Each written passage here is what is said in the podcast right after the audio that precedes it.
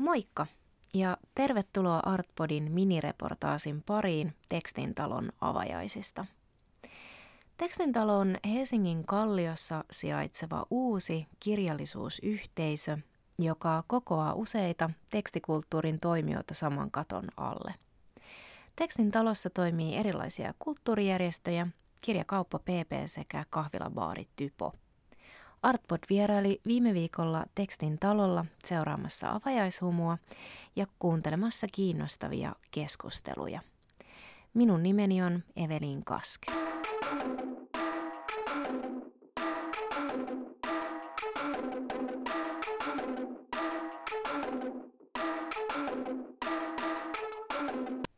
Tekstintalo on ollut hurjan iloinen asia mulle ja varmasti monelle muullekin kirjallisen kulttuurin ystävälle.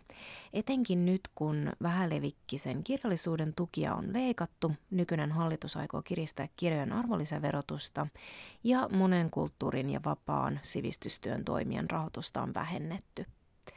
Avajaisfestivaalien aikana päästiin kuitenkin iloisiin tunnelmiin erilaisten poikkitaiteellisten esitysten, keskustelutilaisuuksien ja spontaanien kohtaamisten muodossa. Mä keskityn tässä minirepparissa pääasiassa keskustelutilaisuuksien sisältöihin. Hypätään ihan ensin keskusteluun keskiviikolta. Millainen on hyvä kritiikkiteksti? Suomen arvostelijain liitto ryn puheenjohtaja Vesa Rantaman vieraiksi saapuivat kriitikko Maaria Ylikangas sekä toimittaja tietokirjailija Sonja Saarikoski Longplaystä. Rantama avaa keskustelun huomauttamalla, että kritiikkikeskustelu on pistemäistä ja sieltä vaaditaan monia asioita, mutta harvemmin sitä, että se olisi skarpimpaa tekstiä. Ylikangas näkee saman haasteen. Kriitikko yrittää luoda käsitystä siitä, mitä omalla taidekentällä tapahtuu, ja pistemäisyys sekä lyhyt tekstimitta hankaloittavat esimerkiksi viittausten tekemistä. Tämä johtaa siihen, etteivät kritiikit useinkaan keskustele keskenään. Kun puhutaan hyvästä kritiikistä, Ylikangas nostaa kaksi keskeistä tekijää. Että ensinnäkin hyvä kritiikkiteksti on hyvä teksti itsessään, että, että se, niin kuin sen lukeminen antaa lukijalle jotain iloa siinä, siinä tekstin omassa muodossa, että on, on ennemminkin kiva kuin vasten mielestä lukea se teksti. Ja toinen mun mielestä hyvän kritiikkitekstin piirre on enemmän journalistinen, eli mitä tahansa se teksti sanookin siitä käsiteltävästä teoksesta tai esityksestä tai muusta, niin se ää, tuottaa siitä jonkinnäköisen ymmärrettävän kuvan lukijalle, että lukija pystyy tietämään sen perusteella, että minkä tyyppinen tämä on ja mihin tämä kontekstoituu. Ja tämä siis siitä huolimatta, että pitikö kriitikko siitä tai ei, tai minkälaisen näkökulman hän siihen otti. Saarikoskelle hyvä kritiikki on rehellinen ja ristiriitainen ennemminkin kuin yksiselitteinen. Ennen kaikkea kritiikissä teos on tärkeämpi kuin kriitikko. No onko kriitikon tehtävä sitten kertoa lukijalle, mikä teos on hyvä, mikä huono?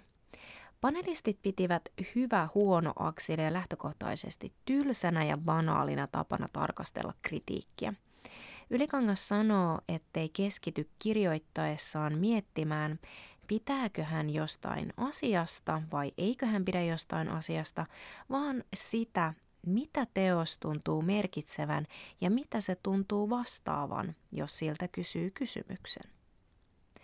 Saarikosken mukaan kritiikki lähtee siitä, mikä itselle on kiinnostavinta teoksessa, ja kirjoittaa siitä innostavasti – Intuition ja kokemuksen on oltava keskiössä.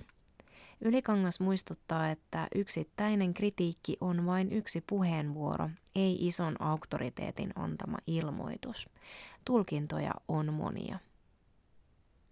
Yksi kritiikkiä eniten muokanneista instituutioista on media ja markkinalogiikka ohjaa kritiikkiäkin. Sosiaalisen median tunnevetoisuus on valunut kritiikin kirjoittamiseen markkinalogiikka, siis se että luettavuuslogiikka, koska erilaiset mediat Uh, erityisesti tämmöiset niin kuin valtamediat on ihan niin kuin julkisestikin sanonut, että, että yksi tärkeä kriteeri tai ehkä tärkeinkin kriteeri on se, että tehdään niin kuin lukijoita kiinnostavaa sisältöä ja sitten kun numeroilla mitataan, niin eihän se kritiikki silleen tai se hyvin harvoin nousee siellä semmoisiksi ihan niin kuin luetuimmiksi jutuiksi, niin kyllä tämäkin vaikuttaa siihen, että miltä kritiikki nykyään näyttää. Ja lisäisin tuohon ehkä vielä viime vuosilta sen niin kuin tietyn sosiaal- sosiaalisen median logiikan tai algoritmilogiikan, joka tekee niin kuin tunteita herättävästä tekstistä sellaisen, jota, jota jaetaan ja luetaan ja joka nousee sitten myös niin kuin medioissa saattaa nousta sinne ainakin luetumpien, jos ei luetuimpien joukkoon, niin tämä tavallaan niin kuin muovaa myös kritiikkiä siihen suuntaan, että, että siinä tekstissä täytyy jotenkin herättää tunteita herättäviä, tai siis kirjoittaa tunteita herättävällä tavalla, mikä tarkoittaa yleensä sitä negatiivista arvotusta. Se herättää eniten tunteita. Keskiviikkona kuultiin myös esikoiskirjailija Iida Turpeisen sekä VSOn kustantaja Anna-Riikka Kaassonin kokemuksia esikoiskirjan ja kirjailijan matkasta. Mä oon valinnut tämän keskustelun tänne mukaan, koska ajattelin, että ehkä Artpodinkin seuraajissa on innokkaita kirjoittajia ja ehkä kirjailijuudesta haaveilevia – Kassa muistuttaa, että kirjoittaminen on aina tärkeämpää kuin kirjan julkaiseminen, vaikka se haave tietenkin monelle äh, onkin. Eli itse kirjoittamisen täytyy olla merkityksellistä. Tätä ei varmaankaan voi liikaa korostaa, vaikka ehkä tässä tuntuukin vähän itsestään selvältä. Julkaisuun liittyy paljon sattumanvaraisia elementtejä, Kaasson muistuttaa – vaikka kustantamo ja kirjailija voivat joihinkin asioihin vaikuttaa, paljon on sellaista, mitä ei pysty ennakoimaan. Mediatilaa on absoluuttisesti vähemmän, Kaasson sanoo, kritiikkejä on vähemmän ja kilpailun näkyvyydestä kovaa. No entä saatekirje sitten? Moni kirjailijaksi haluava varmasti pohtii, mitä saatteeseen kannattaa kirjoittaa, kun prosessi on jo vienyt riittävän pitkälle – Kasson lohduttaa, että saatteesta ei jää yksikään kustannussopimus kiinni. Hyvä saatekirja voi kuitenkin nopeuttaa käsittelyä. Häntä kiinnostaa lukea, miten kirjailija asemoi itsensä kirjoittajana suhteessa käsikirjoitukseen, ja häntä, kirjo- ja häntä kiinnostaa kirjailijan näkemys siitä, missä vaiheessa teksti on, mikä siinä on itselle tärkeintä ja missä kokee tarvitsevansa eniten apua kauheasti laittaa sen saatekirjeeseen semmoisia, että on vaikka kirjo- kirjoittaja kurssilta tai joltakin kirjailijakollegalta saanut jotakin kehuja. Tai aika usein siellä on niin, että äiditkin on mainittu, että äiti liikuttui oman käsikirjoituksen äärellä, enkä mä oikeasti kauheasti tunne muun kaltaisia äitejä kuin semmoisia, jotka liikuttuvat omiensa tekemisistä, niin ehkä se äidin voi jättää pois, mutta tota, muuten Yes, eli äidit tosiaan kannattaa jättää pois saatteista. Kassonin seuraksi lavalle nousi elolliset esikoisromaanilla huimaa näkyvyyttä ja kiitosta kerännyt Iida Turpeinen. Hän kertoi, että ei hänen polkunsa esikoiskirjailijaksi ollut suinkaan suora tie. Elollisista syntyi Turpeisen mukaan todella monta eri versiota ennen kuin oma käsittelytapa löytyi. Tosi usein törmää sellaiseen ohjeeseen, että kirjoita jostain aiheesta, minkä tunnet hyvin. Mä en tiennyt tästä aiheesta mitään. Siis mä en tiennyt, mä en tiennyt hävettää myötä, mä en tiennyt, missä on Beringin Mä joudun katsoa sen kartalta. Ja sitten mä olin ihan, että en mä voi kirjoittaa tällaisesta aiheesta. No, kävi ilmi, että voin, mutta se vaati siis se, seitsemän vuoden työn. Mun piti tehdä ihan kauheasti tutkimusta ja taustatyötä. Ja sehän oli tavallaan kiinnostavaa, että kirjoitusprosessi oli aika pitkä. Ensinnäkin sen takia, että mun piti ensin kerätä tietoa. Ja sitten sit mun piti keksiä, että mitä mä teen sillä tiedolla että mä kirjoitin tosi monta tosi huonoa versiota. mun kesti tosi pitkään löytää se tapa, että miten mä... Sitten jossain vaiheessa mä tajusin, että mun pitää ajatella tätä niin kuin, vähän niin kuin näyttämösovituksena. Että mä ajattelen sen tiedon niin kuin jotenkin ja ne tapahtumat johonkin aikaan, paikkaan ja tilaan ja ihmisten väliseksi toiminnaksi. Että mitä joku tieto on tarkoittanut jonkun ihmisen maailmassa tietyssä maailmanajassa ja miten se on vaikuttanut sen käytökseen. Ja sitten kun kävi vielä, sitten mä keksin, että okei, että kun mulla oli hirveä kasa aineistoa ja mahdollisia suuntia, niin sitten mä rupesin vaan kirjoittamaan niistä sellaisia niin kuin pieniä niin kuin kuvia. Mä aina ajattelin niin kuin yhden asian, jonka mä halusin kertoa, niin aina joku kuvaksi tai pieneksi tapahtumaksi. Ja sitten mä rupesin kirjoittamaan sellaisia pieniä vinjettejä. No minkä ohjeen Turpeinen antaisi esikoiskirjailijaksi haluavalle? Kirjoittaminen vaatii tylsyyden sietokykyä. Sillä paljon kirjoittamisesta liittyy vaiheisiin, jota inspiraatio ei kannattele, vaan puhdas työ. Edaamisesta ja hinkkaamisesta, työstämisestä ja tarkentamisesta kuvaa turpeinen. Silloin pitää muistaa, miksi jaksaa innostua aiheesta, jossa on seitsemäs editointikierros menossa. Ollut ehkä, että kirjoittakaa just siitä, mikä teitä itseänne kiinnostaa ja sitten se kantaa, jos käy hyvä tuuri. Että ei niinku, sitä on tosi vaikea arvata, että mikä, mikä, mikä se on, joka jotenkin sillä ihmisiä puhuttelee. No, kirjailijoiden toimeentulo on puhututtanut paljon viime aikoina ja se puhututti myös tekstin talolla. Vuonna 2023 Kirjailijaliitto ja Suomen tietokirjailijat teettivät jäsenilleen ensimmäistä kertaa yhteisen tulotutkimuksen. Tekstintalon avajaisfestivaalilla kyselyn tuloksia esittelemässä ja kirjailijoiden toimeentulosta keskustelemassa olivat Suomen kirjailijaliiton puheenjohtaja Ville Hytönen ja Suomen tietokirjailijoiden varapuheenjohtaja Anne Mäntynen. Moderaattorina toimi Tiina Raevaara. Jos katsoo kaunokirjailijoiden keskivertovuosituloa, luku oli kamala jo viisi vuotta sitten, sanoo Hytönen. 2200-2300 euroa vuodessa. No uuden tutkimuksen mukaan kirjailijan puhtaasta kirjoitustyöstä saama tulo on 500 euroa vähemmän, eli alamäkeen on menty tästä edellisestä tuloksesta. No mistä tämä johtuu? kustantajan näkökulmasta voisi sanoa, että kirjalla menee kohtuullisesti, mutta kirjailijalla tai kirjailijan näkökulmasta ainakin menee erittäin huonosti. Ja se vika on varmaan jossain määrin niin kuin rakenteessa, että se jossain, no osittain tietysti siinä, että lukeminen on vähentynyt, mutta, mutta myös rakenteissa olisi parantamisen varaa. Yksi ongelma on myös siinä, että saadaan vähemmän rahaa per kirja. Lukuaikapalveluiden tuloutus on huomattavasti heikompaa kuin painetun teoksen, muistuttaa Hytönen ja, muistuttavat Hytönen ja Mäntynen.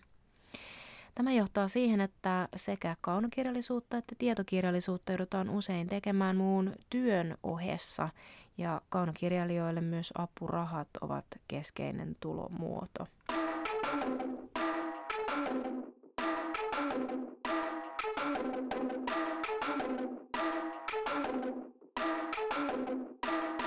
Sitten tekstintalolla keskusteltiin myös kirjallisuudesta yhteiskunnallisena voimana.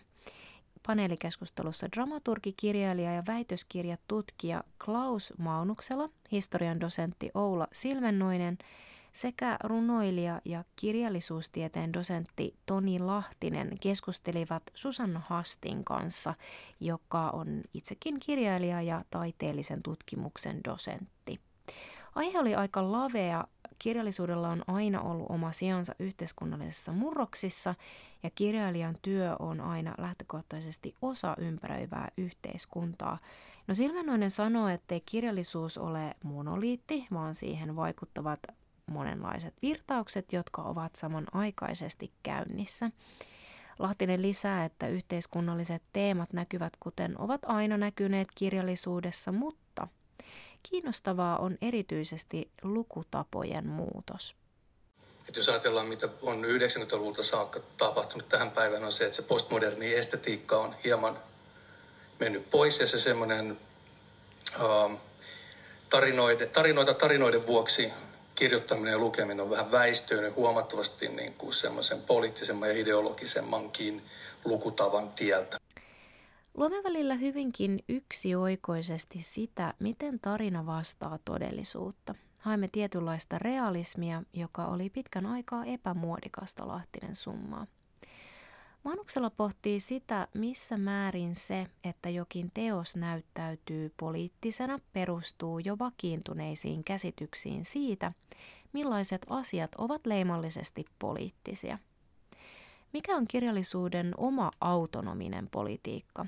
Kirjallisuus, jos sillä on oma politiikka, liittyy nimenomaan siihen, Maunuksella sanoo, miten viivytetään todellisuuden vakiintumista ja viittaa kirjallisuuteen kehkeytyvänä, jatkuvasti lykkääntyvänä kolmantena tilana. Lahtinen kehittäisi suomalaisten heikkoa lukutaitoa ja viittaa lukutaidolla siihen, että ihminen osaisi lukea erilaisia ideologisia kerrostumia ja lukutapoja – myös julkisessa keskustelussa on valinnut viime aikoina diskurssi, jonka mukaan lukutaito on nimenomaan kansalaistaitoa, jota ilman yhteiskunnallisessa elämässä on vaikea pysyä mukana. Siksi olikin minusta hyvä kuulla myös lukuilon tai lukunautinnon näkökulmasta lukemiseen. Lukutaito on helposti hyödykkeellistettävissä, Maunuksella sanoo, eikä välttämättä kerro paljon lukutaidon laadusta tai lukemisen moninaisista tavoista.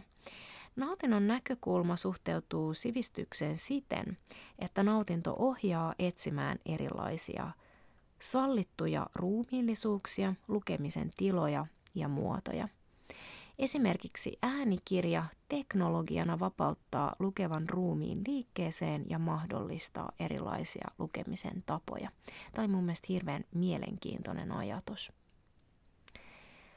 No millainen voima kirjallisuudella sitten yhteiskunnassa on? Pääsimmekö siitä johonkin tiettyyn äh, konsensukseen? Ehkä emme, mutta Maanukselan sanoihin voidaan mielestäni tällä kertaa tämä päättää kirjallisuuden voima on pidempi ajallinen kaari.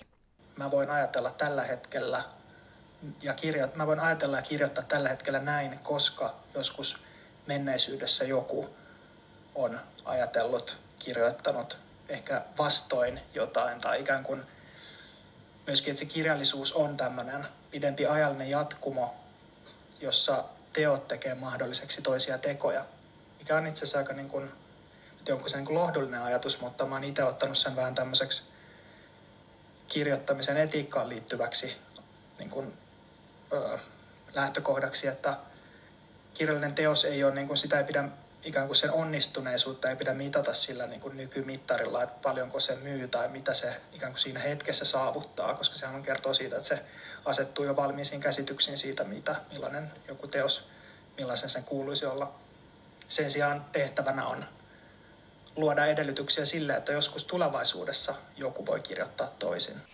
Tekstintalon aviaisfestivaalin ohjelma oli tosiaan tosi monipuolinen. Tässä oli vain osanen siitä, millaisista teemoista ja aiheista viime viikolla juteltiin. Kirjallisuuden ystäville on kuitenkin nyt yksi areena lisää, sillä tekstin talolla on luvattu järjestää mielenkiintoisia ihmiset yhteen kokoavia tapahtumia jatkossakin. Artbody ja minirepparisti Evelin Kask kiittävät tältä erää ja toivottavat oikein valoisaa alkavan helmikuun talvista kirkkautta.